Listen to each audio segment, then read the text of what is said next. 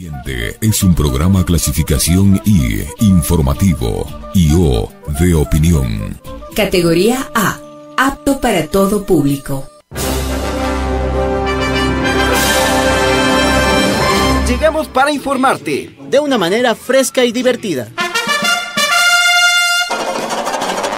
Este par de locos manejan la información calientita. Hablamos de política y de otras vainas. Eso sí, con rigurosidad y responsabilidad.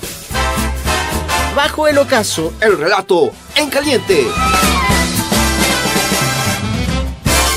Esto lo hago para divertirme, para divertirme. Con el auspicio de Digitaxi S, la app del taxi seguro, la plataforma Friendly, identifícala por su color magenta.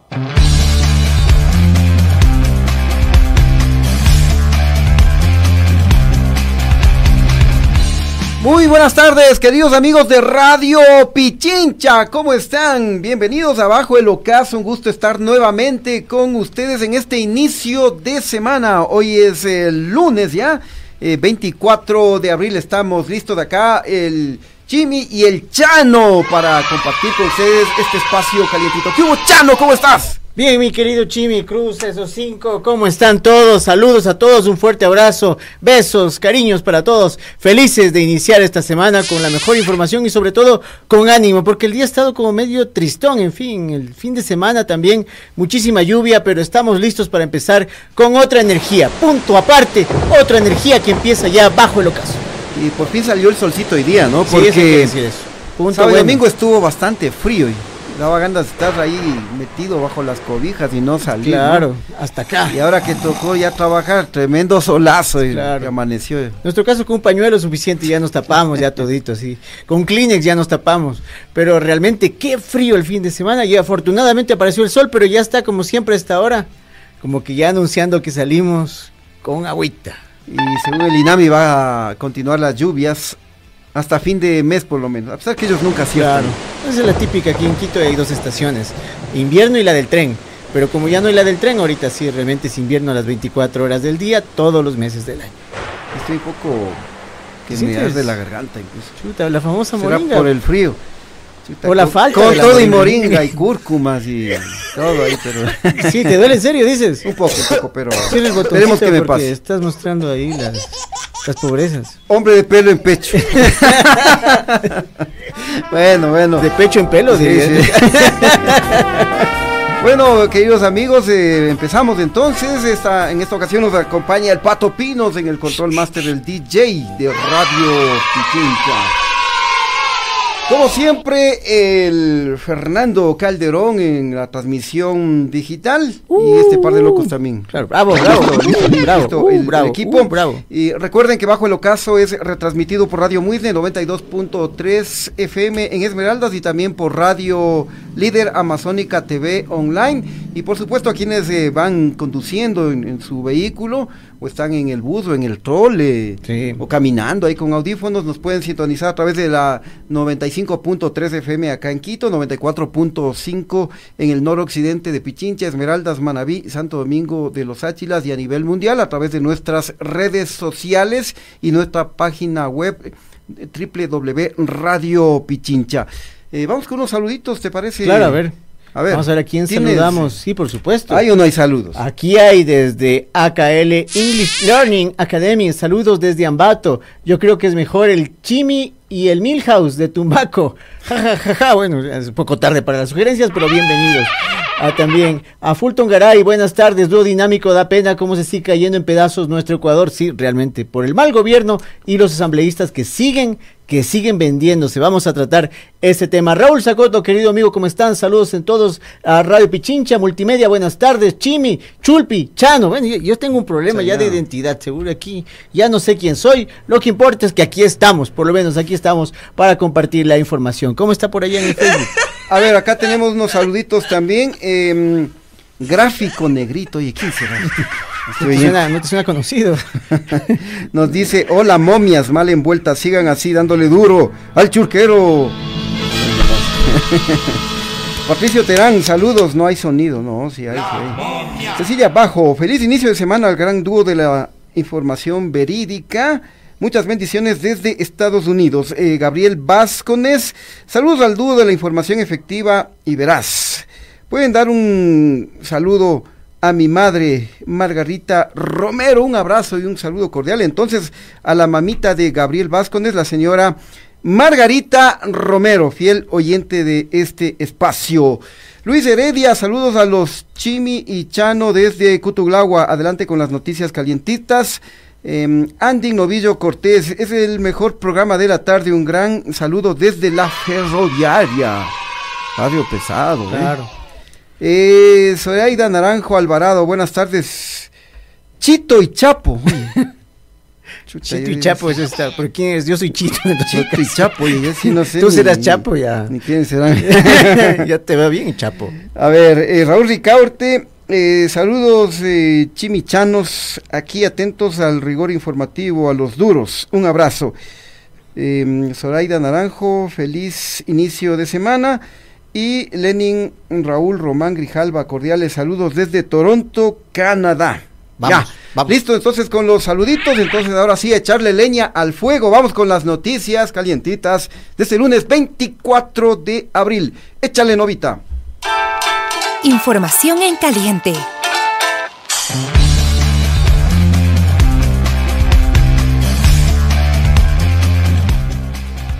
Bueno, eh, vamos entonces, eh, mi querido Chano, ¿qué dicen las noticias del día de hoy?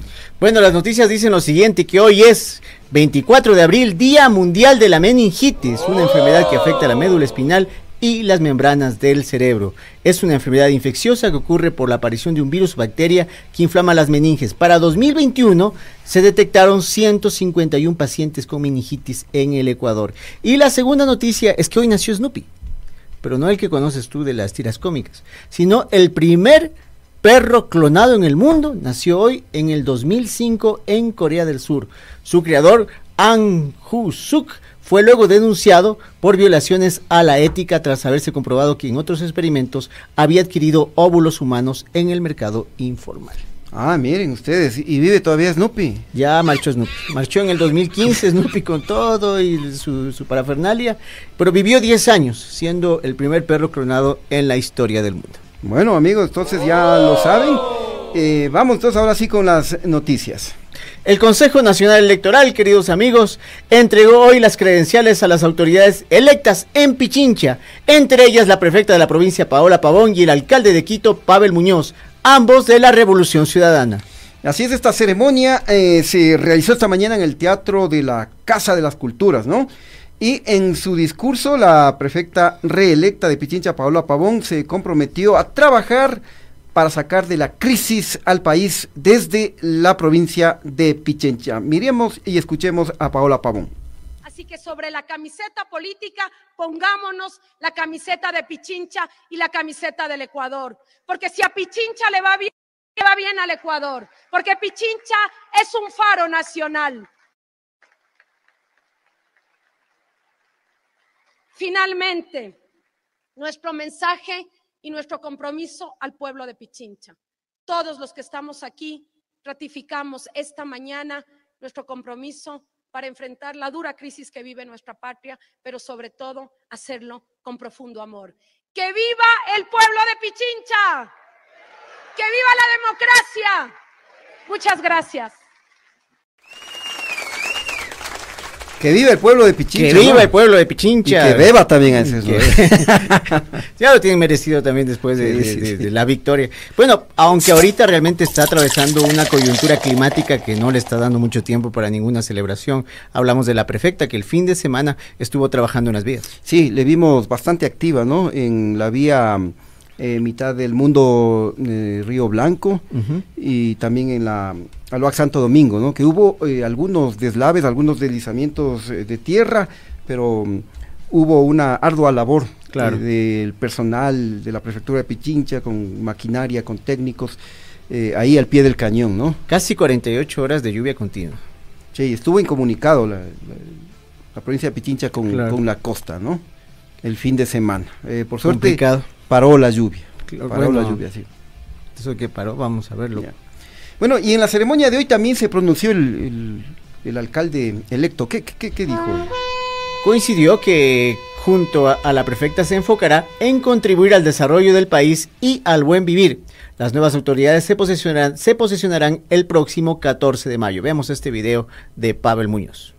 Lo tercero que quiero pedirles, si acaso está aconteciendo lo que ya aconteció en los años noventa, que el país tenía una implosión de lo nacional y una recuperación de lo local, es que desde cada una de nuestras latitudes, desde cada uno de nuestros pueblos, en este caso lo digo, desde la capital de la República, busquemos todos juntos sacar el país adelante y que vuelva a ser el buen vivir, el anhelo de la patria. ¡Que viva el Ecuador!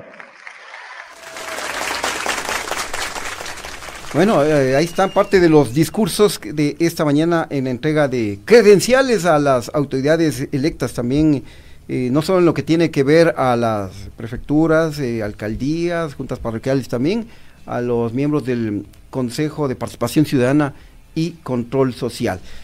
Bueno, vamos ahora sí con el tema que más les gusta, el tema político, ¿no? El que más te gusta a ti seguramente, porque la gente también ya está un poco como cansándose de esta situación. ¿A dónde nos llevará? Pero bueno, vamos paso a paso. Hablemos entonces del juicio político en la Asamblea en contra del presi de la República, don Guillermo Lasso, por presunto peculado. Siguen y siguen las comparecencias ante la Comisión de Fiscalización. Uno de los últimos en aparecer fue el viceministro de Gobierno, Mario Cubi, quien prácticamente les fue amenazando a los asambleístas ahí en la cara si votan a favor de la destitución de su magnánimo jefe. Veamos el video de Mario Cubi. El resultado de esta votación va a pesar sobre sus conciencias, sobre sus nombres, sobre sus familias, por el resto de la historia republicana del Ecuador. Piensen bien, el resultado de esta votación va a... Chuta, mira, ¿no? Claro. Se suma. Esa, con ¿no? esa mirada y, y les dice, piensen bien. Piensen bien. Oye, y se suma al roba bien. se, suma, se suma todo esto. Ahora hay que pensar bien antes no. de... Eh, yo más le vi la preocupación del viceministro de Gobierno, Mario Cubi, en, ese, en esa advertencia que les hace a los asambleístas, más le vi la preocupación más personal de él, porque si marcha Lasso ya se queda sin camellos. Claro, se queda sin camellos. Y bueno, gana cerca de cuatro lucas. Oye. Al Mira encontrar soldito, algo más wey. que hacer, pues no, finalmente tiene amigos, pasa retuiteando, les cuento lo de Ricardo Vanegas, lo, toda la gente de oposición, y se agrega lógicamente a la línea de contenido que los jueces son los malos y que la policía y el gobierno son los buenos. Así que por ahí ha de estar, eh, básicamente lo que hizo hoy es una amenaza. Y la disfrazó de buena recomendación, así de buen vecino. Sí, oye, pero bueno, ahí también hubo algunas reacciones, no, no habrá, sí. habrá alguien que le haya dicho, vaya, la próxima vez vaya a amenazar eh, don su abuelita. ¿Quieres que le mande la del viernes ahí que les dije sí, no? Ya no creo, ¿no? Ah, no, hay uno que hace así, perdón, ya no debo hacer así, porque hay un hito que anda haciendo así en la asamblea, y yo no quiero parecerme para nada, así, olvídalo. Oye, pero bueno, y mmm, otros que comparecieron esta mañana fueron los abogados de don Guillermo Lasso, ¿no? Entre ellos Gonzalo Muñoz, quien hasta hace poco fue asesor del Partido Social Cristiano, miren. Sí. Pero luego se fue a trabajar con el ministro de Gobierno Henry Cucalón, ex militante social cristiano. Eh, mira las cosas curiosas que se dan, ¿no? Porque de viernes a lunes, ¿no? Claro, hasta febrero este abogado asesor del Partido Social Cristiano a favor del juicio político. Pero el, el, el don Cucalón le dice, ven a camellar conmigo, ¿eh? Y ahora en cambio ya del lado contrario, en claro. contra del juicio político, y, y por eso justamente eh, la asambleísta Viviana Muñoz de UNES le fue diciendo sus verdades por bailarín a este abogado del presidente de la República. Miremos y escuchemos lo que le dijo la Vivi Veloz. Con respecto al doctor Gonzalo Muñoz, y ya lo dije anteriormente, ¿cómo podemos nosotros pedir objetividad, imparcialidad y que goce independencia en su criterio? Por dos cosas. Hasta el nueve de febrero apoyaba este proceso de investigación al, juicio, al presidente Lasso cuando era asesor de la bancada del Partido Social Cristiano. Desde el diez de febrero está en contra de este proceso de juicio político porque es parte del equipo del ministro Henry Cucalón. Ni la doble moral ni el doble rasero con respecto al doctor Gonzalo. Doble, triple, yo diría ya. Porque... Toma, bien, bien merecido, ¿no? Sí, bien merecido. Viviana Veloz anda diciendo últimamente varias cosas a la cara a quienes debe decírselos, y con bastante eh, rapidez, con bastante agudeza y también con claridad. Y eso hay que destacarlo, porque este proceso no es precisamente muy fácil. Oye, pero no les ha ido bien en la Comisión de Fiscalización a todos los que han desfilado en las comparecencias, ¿no? Porque la semana pasada también les sacaron la madre al... al contralor, al procurador, a todos los testigos que ha estado llevando por parte del presidente de la República, les han dado para el santo y la limosna, ¿no? Y es que es desmontable desde la inacción, hermano. Hay una cosa que se llama la inacción, inacción administrativa, la inacción de parte de una autoridad pública, y eso es bastante fácil de detectar cuando miras el contrato y ves que ha pasado por una infinidad de filtros y ninguno de esos decide actuar. Exactamente. Eh, y por otra parte les cuento, queridos amigos, que la asambleísta social cristiana, la Natalie Viteri, la, la hermana de la Cynthia Viteri, sí, ¿no? No se parecen mucho, ¿no? No, yo sí, sí les veo, sí les, ves, sí les veo, sí, sí. Pero parece, se parece a la sí. anterior, no. Cynthia Viteri, no la de ahora. Ya. Bueno, la asambleísta social cristiana Natalie Viteri denunció que Pachacutic está siendo comprado por el hombre del maletín, por el billuyo, ¿no? Y que eso se debe... Y que justamente eso se debe a su cambio, ¿no?, de opinión en el juicio político en contra del presidente don Guillermo Lasso. Tenemos eh, la declaración de la Nati Viteri. Miremos y escuchemos. No de nuestro partido, pero realmente el gobierno lo está haciendo dentro de los otros partidos. Es más, vemos el cambio que hay de Pachacútec, por ejemplo, al inicio del juicio político dijo que lo único que esperaba para apoyar el juicio político es que la Corte Constitucional le dé admisibilidad. Le dio admisibilidad y luego sale nuevamente el mismo coordinador de Pachacútec diciendo que ahora van a ver qué resulta de las pruebas. Ahora después vuelve a hacer otra declaración diciendo no, nosotros no vamos a dar nuestros votos para que no sé quién llegue al poder. Ahí es donde se ve cómo los están mermando en la compra de votos en esos otros partidos que cambian sus discursos a medida que el tiempo avanza y se acerca el juicio político. Muchas cosas se dicen en, en, en el ámbito político. Eh, le doy la razón a la Nati Viteri, porque sí, eh, sí, sí recuerdo. Yo también recuerdo. Ah, sí, sí. Eh, cuando se estaba, eh, antes de que ya se oficialice el juicio político y se estaba... Eh, planteando esa posibilidad. La admisibilidad. Exactamente, cuando eh, se sabía que tiene que ir a la Corte Constitucional para que haya la admisibilidad, ¿no? Claro. Sí recuerdo, sí recuerdo que Pachacutic salió a decir, si es que la Corte Constitucional eh, acepta la admisibilidad, nosotros iremos por la destitución. Claro, yo también. Y ya la aceptó, pues. Claro. Es que nos ahora... meten todo el tiempo gato por liebre. O sea, nos dicen, esa es una declaración a priori. Ya cuando están las, las papas puestas y las papas queman, ahí realmente ya empiezan a cambiar el criterio a medida de las circunstancias. ¿Quién va a beneficiarse de este proceso político? Si nos garantizan que después de esto va a haber educación, va a haber salud, entonces estarán los votos de Pachacutic. ¿Por qué no dijeron eso al inicio? ¿No les parece lógico? Si o, o recién se dieron cuenta de dónde están metiendo, o ya recibieron finalmente las partes del pastel que les interesan. Claro, o sea, ya surte efecto ya del, del trabajo claro. del, del hombre del maletín, ¿no? Claro. El reparto de instituciones públicas, o quién sabe si en dinero constante y sonante, claro. ¿no? Si las, Porque si sí las... es eh, raro, sí es curioso que cambien de parecer, pues. O sea, ¿y cómo de, adelantan el criterio? ¿No? O sea, si los cargos pululan es porque la corrupción avanza, Sancho. Así de simple, tomando cuenta también que ayer fue el día del libro y la importancia de leer a Cervantes y demás. Si esto suena, si el río suena, es porque piedras trae. Si los cargos avanzan, si los cargos están a disposición, es porque la corrupción pulula en el país. Ya hace tiempo que esto es así. Bueno, eh, como decimos, decimos insistentemente, vamos a estar atentos a ver, a la hora del té, como dicen, ¿no? Claro. Ahora va a ver la votación especialmente de Pachacutic y de la izquierda, izquierda democrática. democrática. Bueno, eh, por otro lado les cuento, queridos amigos, que también eh, la defensa de Lasso también se da por varios frentes, ¿no? Ahora resulta que un grupo de abogados panas de don Guille Lasso, liderados por eh, Calixto Vallejo Rigail, apellido, quien ¿no? es accionista de Banco de Guayaquil, publicaron un remitido en medios de comunicación impresos con el que rechazan el juicio político en contra del jefe de Estado. Tenemos ahí este remitido, mira.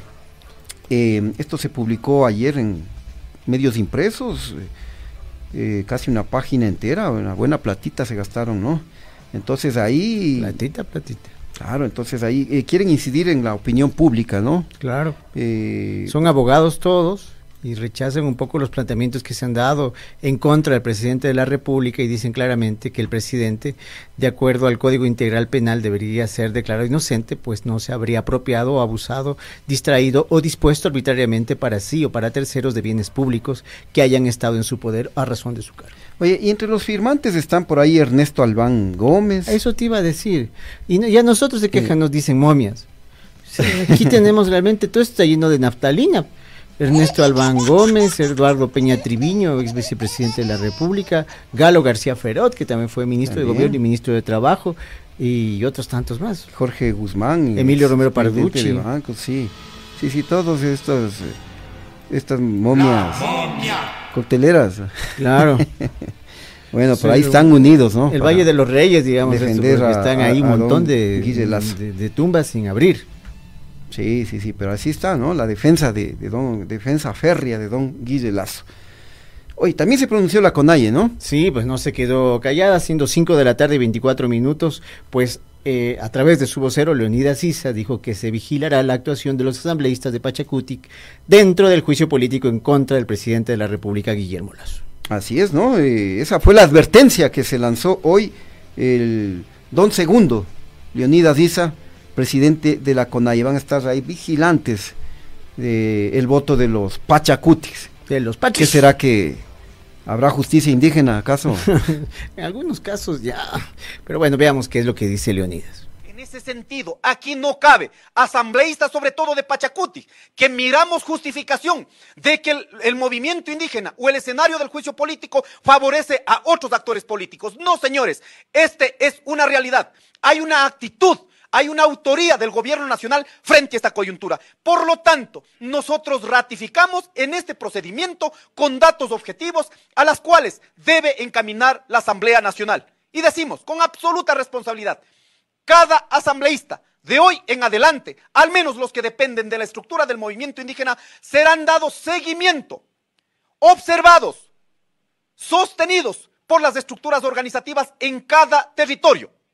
Los que ahora hemos escuchado con absoluta preocupación los audios de que podían cambiar votos a cambio de ministerios de la señora Velázquez y lo que hemos visto, lo que ha dicho el compañero Marlon Vargas, en este caso, favores políticos para ubicar familiares. El trabajo es un derecho, pero no pueden utilizar ese trabajo que es un derecho para politizar y entrometer en las decisiones colectivas de las estructuras organizativas del país. Por ello nosotros invitamos y pasamos al segundo punto para la cual invitamos a esta rueda de prensa. En ese sentido, aquí Patricio, no... Déjale, déjale, déjale, Fabricio, no le dejes. Oye, ¿y ahora qué pesará más? Eh, ¿Esta advertencia de la CONAIE o los ministerios enteros que pedía la Ceci Velázquez? Eh, o sea, si alguien está cerca de Pachacuti, es la CONAIE. O sea, yo creo que, que, que algunas posesiones o algunas administraciones que sean concedidas a Pachacuti no van a poder ser entregadas, digamos que en santo silencio y en paz, porque ahí va a estar la organización popular, que por cierto, y a todos les digo, deberíamos hacer exactamente lo mismo, deberíamos estar vigilando qué hacen los asambleístas porque les dimos el voto o los que nos representan en nuestros distritos, como efectivamente nos demuestra que está haciendo la CONAIE. Así es, mi querido Chano. Bueno, hasta ahí la información, ¿no? Sobre el juicio no, político. No, yo tengo otra noticia más. De, ah, no, sí, del juicio. Sí, del juicio político. Del el juicio principal político, sí, sí. Está desaparecido, hermano. Lasso no ha dicho ni chis ni mus durante unos dos o tres días. No es que lo extrañemos, yo particularmente no lo extraño. Pero, pero parece que tiene, sí le extrañas. ¿Eh? Sí, debería, debe ser. no, debe no, tener el, alguna cosa importante que hacer. No tiene además agenda ni toda la semana. No, no, no sabemos qué ha hecho no, en estos días, ¿no? Después eh, de que salió del, del de la, hospital. Del hospital no ha hecho nada. Viernes. Ni del invierno ni de nada. El último decreto presidencial es del veinte de abril. Ya hoy estamos a veinticuatro. Quítele en cuatro días, es el último acto administrativo que ha hecho la presidencia de la República. ¿No será que lo sacaron del país por la inseguridad también? Puede ser. Sí, porque seguramente. No dice nada, pues un presidente que está ausente cuatro días ya es, eh, se vuelve vicepresidente prácticamente, como lo que estamos viviendo acá. O sea, bueno, eh, tenemos más eh, información, queridos eh, amigos. Les cuento que mientras, escuchen bien, mientras el presidente de México, Manuel López Obrador, cumplió su promesa de campaña y vendió el avión presidencial en noventa y dos millones de dólares.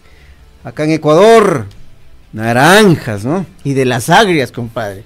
El presidente Guille Lasso se hace loco, no cumple su ofrecimiento de vender eso que él en otras llamaba el lujo de los socialistas. Veamos este video.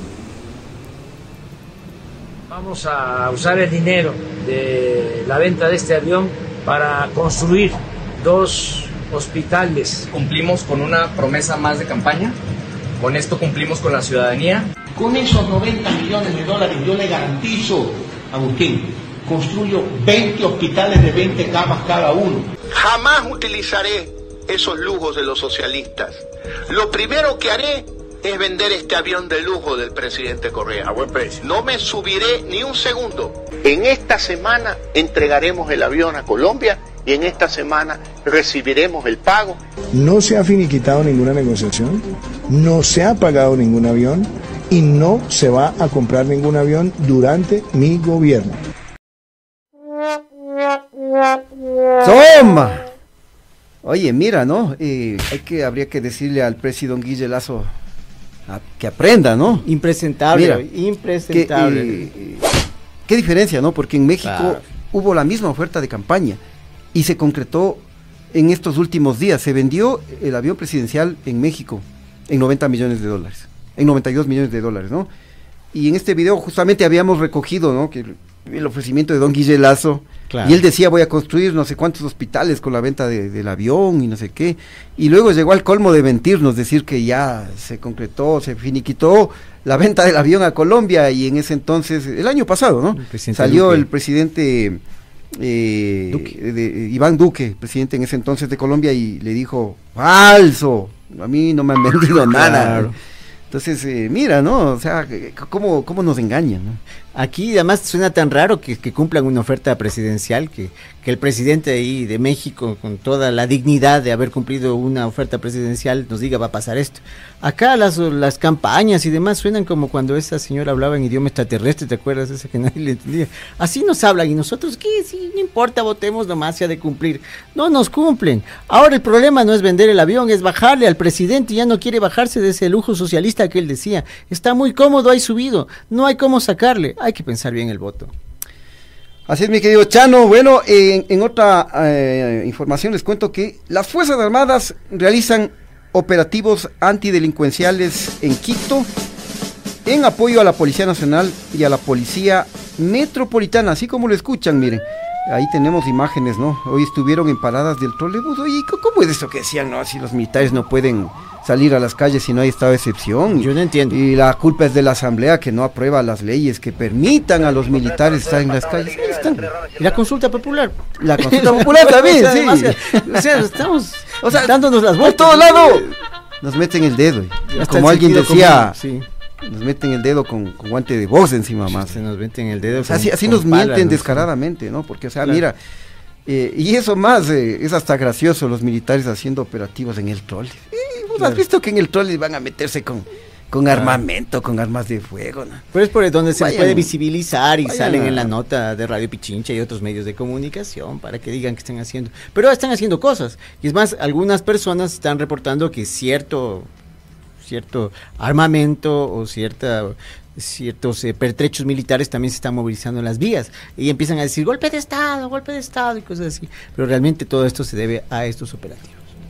Bueno, eh, vamos cerrando la, este bloque de noticias con información local, algo lamentable porque veintidós familias resultaron afectadas por el desbordamiento de la quebrada La Pulida, esto es en el noroccidente de Quito. Eh, a causa de las fuertes eh, lluvias, ya lo dijimos, ¿no? Del pasado fin de semana, especialmente de la madrugada del domingo. Afortunadamente no se reportaron víctimas mortales ni heridos. De su parte, el INAMHI informó que las lluvias en la capital se prolongarán, ya lo dijimos, al menos hasta fines de este mes, o sea, en seis días más. Llueve, como antes decían en Quito, ya llueve tanto que, que ya les dije, ¿no? Antes había dos estaciones, ahora queda solo una. Invierno. Así es. Bueno, eh, ¿tenemos pausa o, o seguimos? ¿Seguimos? No, no, pausa, dice que va, se va al baño, dice. Sí, yo también. Ya. Bueno, queridos amigos, eh, no se vayan porque ya volvemos en segundos. Vamos a hablar de las cifras, la frase. Tenemos todavía algún, algunas vainas que contarles y luego la polémica del día. Me voy. Así que ya, ya volvemos, amigos. No se vayan. Ya volvemos. No se muevan de sus asientos.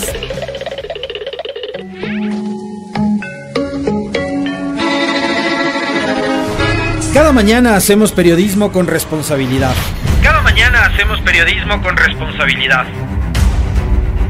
Miramos a todos los costados, más ahora cuando Ecuador está viviendo tiempos complicados, oscuros. Aquí no prefabricamos libretos, conversamos entre todos y todas y arrancamos el diálogo colectivo con ustedes, nuestra audiencia, quienes han hecho de este el programa líder de opinión de las mañanas. De lunes a viernes desde las siete horas, el comentario con Alexis Moncayo. Sintonízala noventa y cinco punto tres F M en Quito, noventa y cuatro punto cinco F M al noroccidente de Pichincha y nuestra transmisión en vivo por redes sociales. Radio Pichincha, somos el otro relato. Radio Pichincha, siempre cerca de ti. Conéctate desde cualquier parte del mundo e infórmate las veinticuatro horas del día. A través de nuestra nueva página web doble u doble u doble u punto radio pichincha punto com. doble u doble u doble u punto radio pichincha punto com. Noticias al minuto. Streaming de audio y video. Información de Pichincha, Ecuador y el mundo. No lo olvides. doble u doble u doble u punto radio pichincha punto com. Somos el otro relato.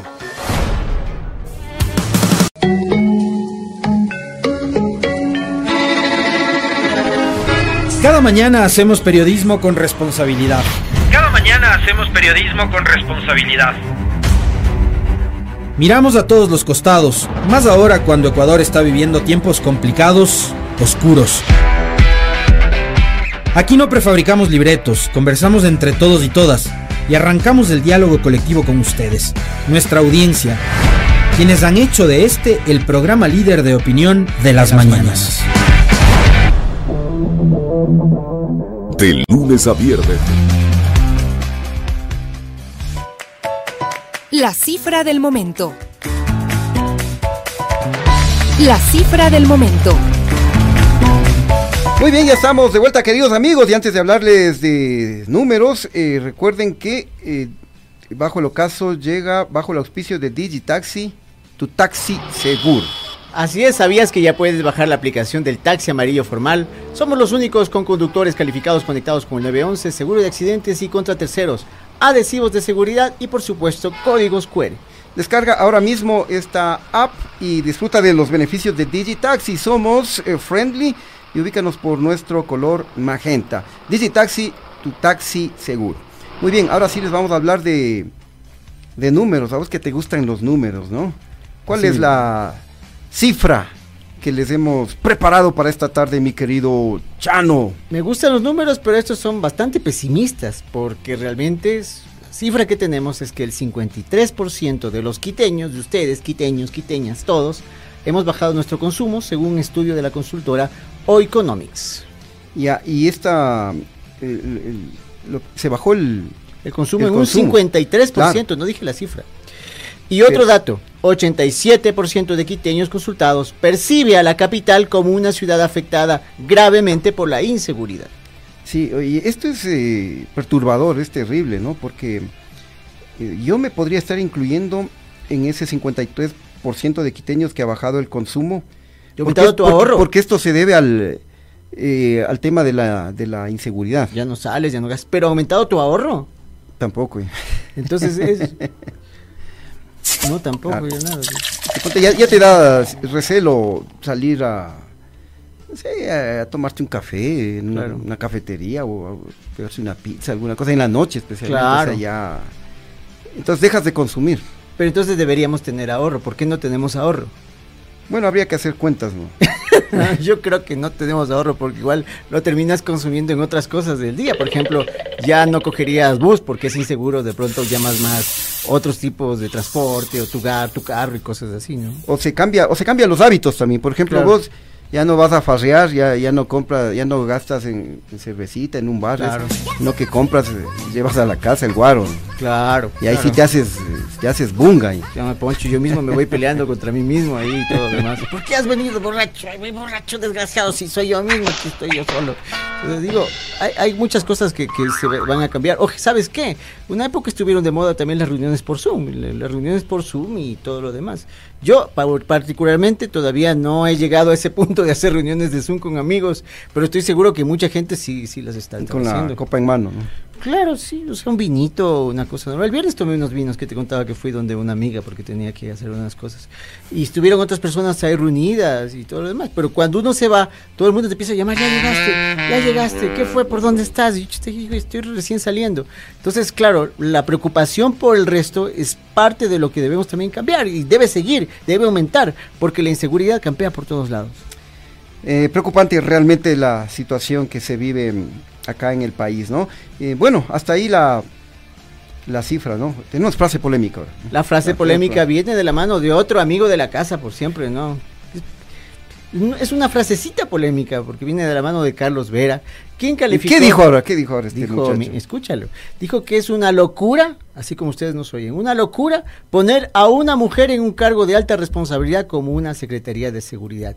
Y se lo dijo a su pana Andrés Seminario, quien afirmó que planteó esa idea de poner a una mujer en la Secretaría de Seguridad al gabinete. ¿Y qué le respondió Carlos Vera? Eh, que es una locura, definitivamente. Ya, razón que no duraste, le dice. Ah, a, cierto, no, eso, eso le dijo, ¿no? ¿no? Por estar Qué planteando loco. Cosas así. Qué loco, pero tenemos el videito, ¿no? De, del Aquaman de Pecera. Este videito. El nombramiento del nuevo secretario de Seguridad es una oportunidad extraordinaria para tener un buen vocero creíble que hable de seguridad. Y mi tesis siempre fue, necesitamos una mujer hablándonos de seguridad. ¿Por qué? Porque una de las cosas que los ecuatorianos somos, así como somos kinestésicos, tenemos desde la perspectiva arquetípica junguiana la perspectiva de cuidadores. Nos preocupa mucho el vecino, la cohesión social. Es una locura, una mujer hablando de seguridad es como cuando a Correa se le ocurrió, porque se había hecho en Chile, poner a una mujer de ministra de defensa. Absolutamente. Cuando tienes a un estudio, dice que la policía solo tiene el treinta por ciento de credibilidad, necesitas hacer una medida extrema que recupere la credibilidad para ellos. Uh-huh. ¿No era desviar la atención y quitar del frente a los dos o tres que debían liderar esto, que eran ministro del Interior, secretario de Seguridad, comandante una, de la policía? Es una manera de verlo, sí. En, la en, otra... en Colombia, ¿quiénes hablaban cuando estaban amenazados? El comandante de la policía, el comandante del ejército, toda, Uribe. Aquí, toda, toda una moneda, mujer... Toda moneda tiene dos caras y un canto. ¿Estás loco con este... eso de una mujer? Por Dios santo, que es... Con razón no duraste, pues. ¿Qué idea? Bueno... ¿Y qué te dijeron cuando la propusiste? ¿Qué idea? ¿Qué, Oye, pasa, ¿qué tal, no? Sí. Discurso machista. Loco, además de centrado. Oye, y, y, pero Carlos Vera tiene tres mujeres, eh, tres hijas mujeres, digamos. Peor tiene aún. Cinco hijos, tres de, de ellos tres son mujeres. O sea, además no, no aprenden nada, las hijas no le dejan, no le enseñaron nada, no, quizás él no quiso aprender. Pero realmente, pues aquí no hubiera habido una Madeleine Albright, en el mal recuerdo, una ex mini, primera ministra de Alemania, la presidenta de Nueva Zelanda. ¿Qué más ejemplos quieren? O sea, realmente de la eficacia en algunos casos de ciertas mujeres en el poder. Más que reacciona como que fuera una locura, ¿no? O sea, pongamos ahí, o sea, yo reaccionaría así si me dicen vuelvan a poner el capitán Zapata o alguien así que no tiene la capacidad. Estamos hablando nada más de un tema de género y él no es capaz de sentir que una mujer tiene la capacidad, le parece absurdo, realmente un tipo que da, da pena desde, desde todo sentido. Totalmente de acuerdo, mi querido Chano. Bueno, eh, tenemos pinochada en los medios para variar, ¿no? Por fin.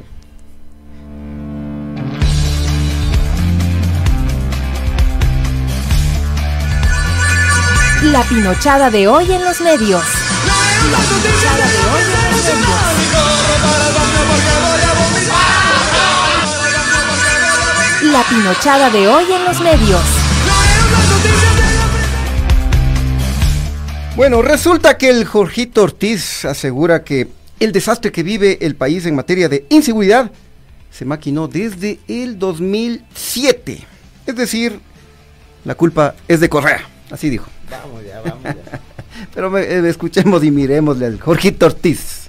Un fenómeno así, tan masivo y agresivo, necesitó una maduración de años, a lo largo de los cuales fueron configurándose los factores que hicieron posible un estallido de las dimensiones del estallido actual. No, este desastre no empezó en dos mil veintiuno, empezó en dos mil siete. O ya nos olvidamos que las FARC pusieron plata, mucha plata, en la campaña de Rafael Correa, como lo confesó el Mono Jojoy. Y claro, desde entonces las FARC y sus carteles aliados tuvieron aquí vía libre. Y en el dos mil nueve Correa cerró la base de Manta, con lo que el Ecuador se quedó sin vigilancia aérea. Ay, ay, ay. Oye, ¿cómo se, se, se empeñan en, en esa defensa, no? De, para justificar lo injustificable, ¿no? O sea, solo quiere oír lo que él cree que es cierto. Ya, si digo, si es que esta cuestión se gestó desde dos mil siete, es mi hipótesis. Yo creo que debemos haber visto estos síntomas mucho antes. dos mil diez, dos mil once, dos mil trece, dos mil quince. Que yo entienda, esta explosión se da, ponle dos mil dieciocho, dos mil diecinueve, antes de la pandemia. ¿Qué pasó en todo ese tiempo? El poder se dejó, en el caso de, de, de, de Rafael Correa, en dos mil diecisiete. Y de dos mil siete a dos mil diecisiete, ¿por qué no hubo esos estallidos de violencia? Me pregunto, digo, ¿no? Digo, así como quien deja eso planteado por ahí, digo, por si acaso, ¿no? Y repiten el mismo discurso del presidente Guillermo Lasso. La claro. culpa es de Correa. Es una línea discursiva, a la que recurren todos. Y no tienen vergüenza, definitivamente, porque esto, ¿quién se puede creer? Bueno. Bueno, hasta ahí, queridos amigos, ahora sí, vamos con lo más calientito de esta tarde. Échale, maestro. La polémica.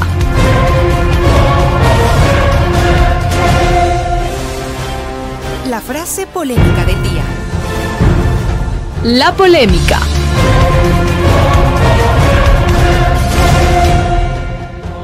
Esta es la polémica del día. La polémica.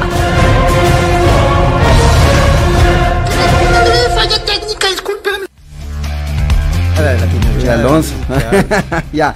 Bueno, eh, la polémica de hoy le hemos titulado, escuchen bien, queridos amigos, Lasso le mete la mano al BIESS y nombra como gerente a un banquero, así como lo escuchan. Un gerentalazo es lo que tenemos aquí. El príncipe, el presi, don Guillermo Lasso continúa en las mismas, entregando a sus panas los banqueros el manejo de instituciones públicas clave que manejan además de hartísimo, hartísimo billete. Nos referimos al banco del Instituto Ecuatoriano de Seguridad Social, el BIESS, que ahora está en manos del expresidente del Banco Amazonas, Jorge Muñoz Torres, quien fue nombrado gerente de esa institución. Noticia. Un banquero a cargo del BIESS, como siempre ha ocurrido aquí en el Ecuador en este gobierno.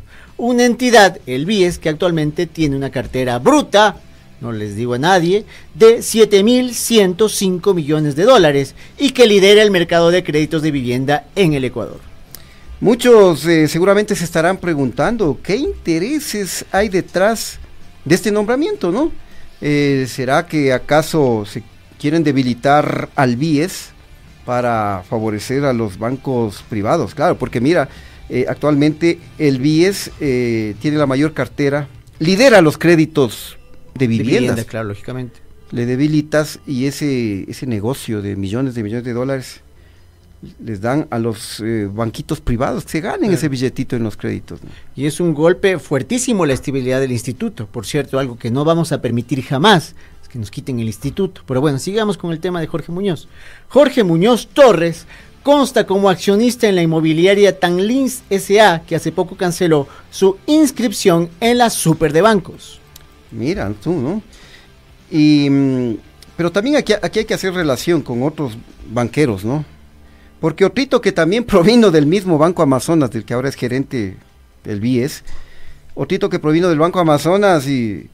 y que provino del Banco Amazonas, pero también fue del Banco de Guayaquil, ¿no? Sí. Fue nada más y nada menos que el famoso Hernán Luque Lecaro, también pana de Guillermo Lasso, quien le nombró como presidente del directorio de la empresa coordinadora de empresas públicas, del ENCO. Claro, que el presidente no tiene otra matriz que recurrir a sus mismos banqueros para ocupar esos cargos, no tiene de dónde. Ya una vez que se fue a Aparicio y se le fue llevando... Ese, tan, ese tanque de pensamiento se fue llevando los posibles cargos. Recordemos lo que sucedió en ENCO. Se han estado feriando los recursos en ENCO, especialmente en la empresa pública Flopec, que ahora es motivo del enjuiciamiento político en contra del primer mandatario. Así es, queridos amigos. y nadie sabe cuál será el paradero de Hernán Luque Lecaro. Pero ¿qué otros banqueros están en la función pública? Recordémosle, Dotito. El Procurador General del Estado, Juan Carlos Larrea, elegido de una terna de panas de don Guillermo Lasso. Aunque lo ha negado, Larrea consta como accionista de Banco de Guayaquil en la Super de Bancos. Claro, ahí consta. Está, ¿no? Y volviendo al flamante gerente general del BIESS, al señor Jorge Muñoz, eh...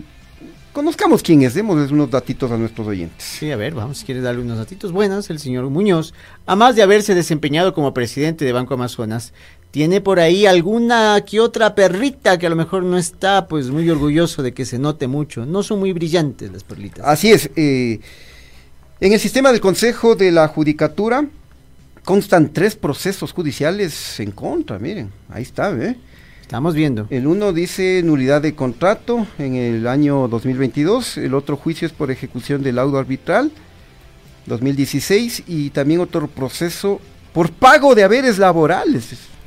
Pague la liquidación. Pero esto, para trabajar en un tema como el BIESS, que está tan relacionado con lo laboral, sí debería ser un, un punto negativo, pues.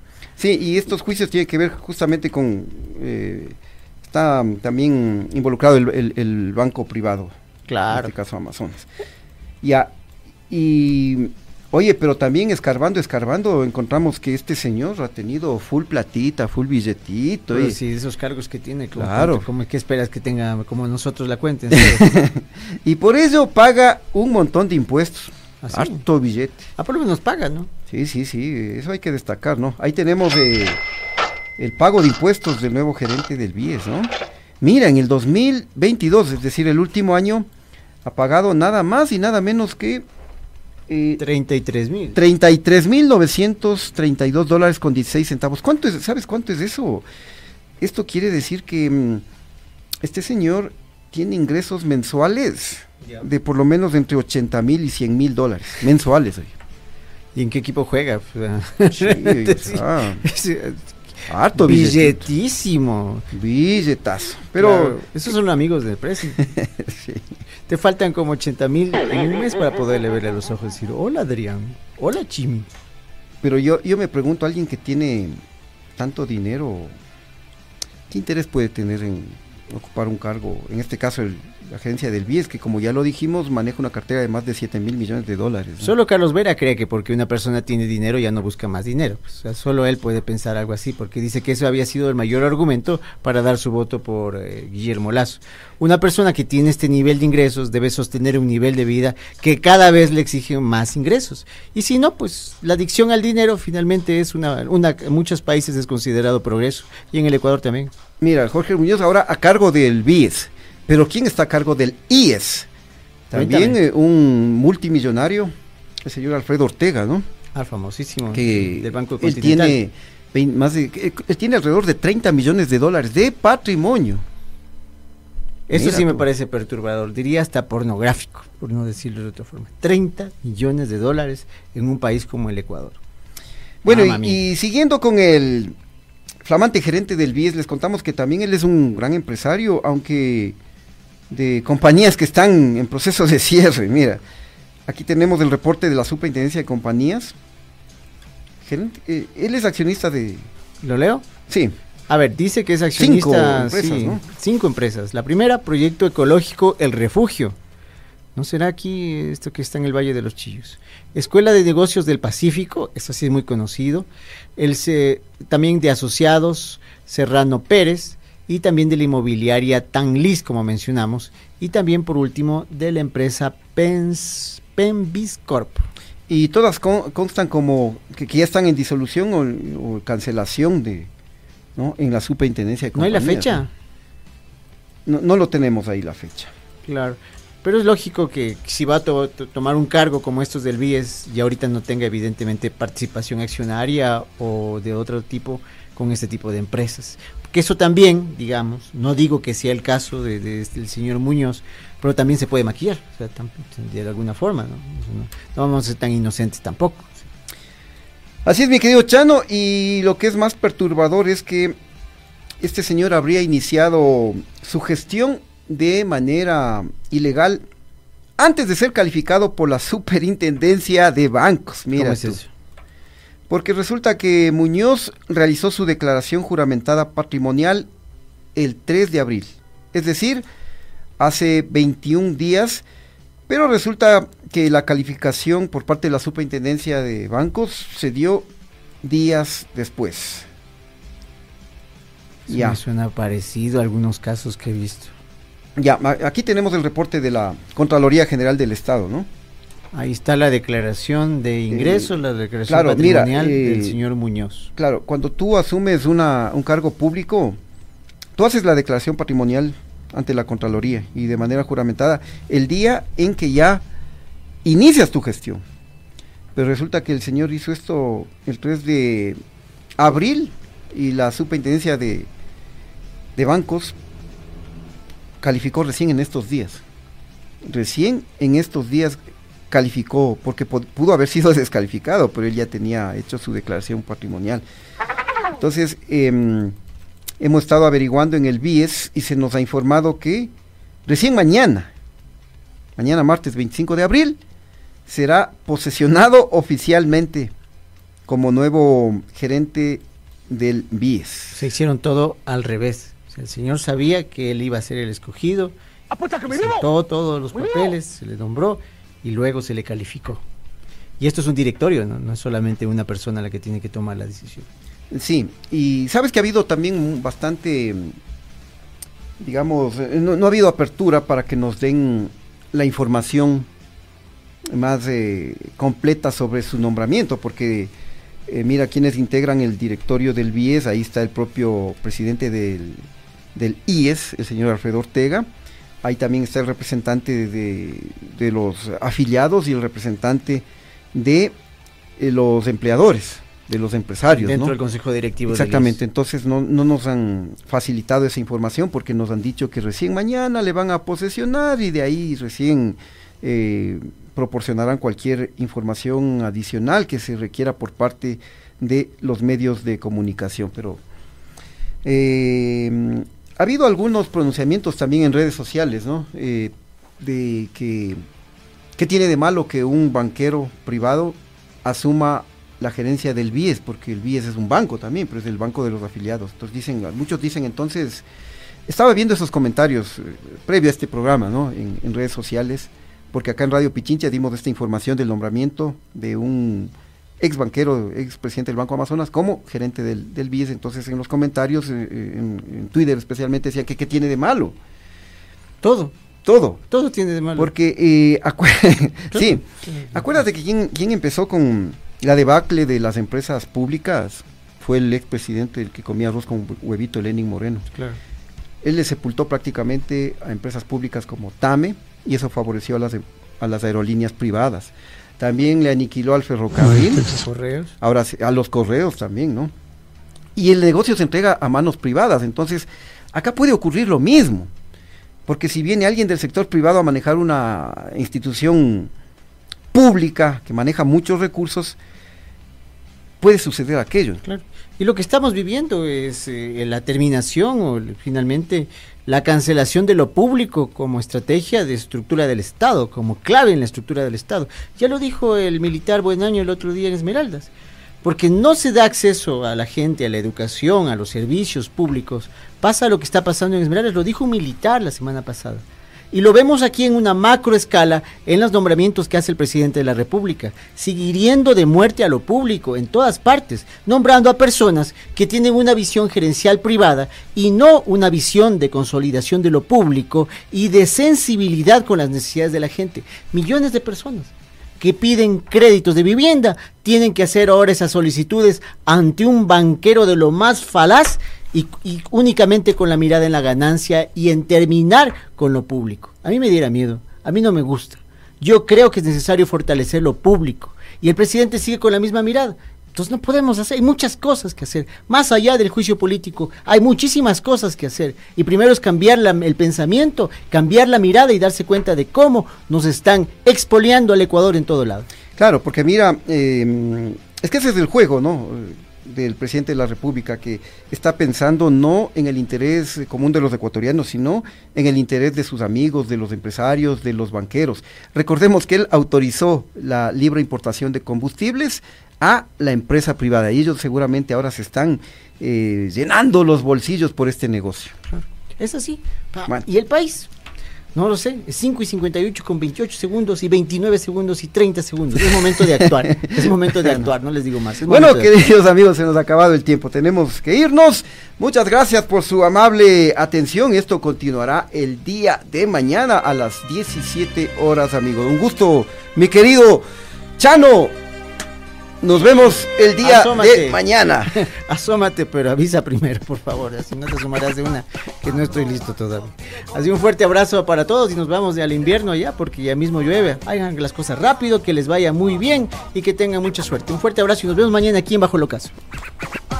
Acto, acto, pide contacto, acto, acto, pide contacto. Todas dicen que me aman.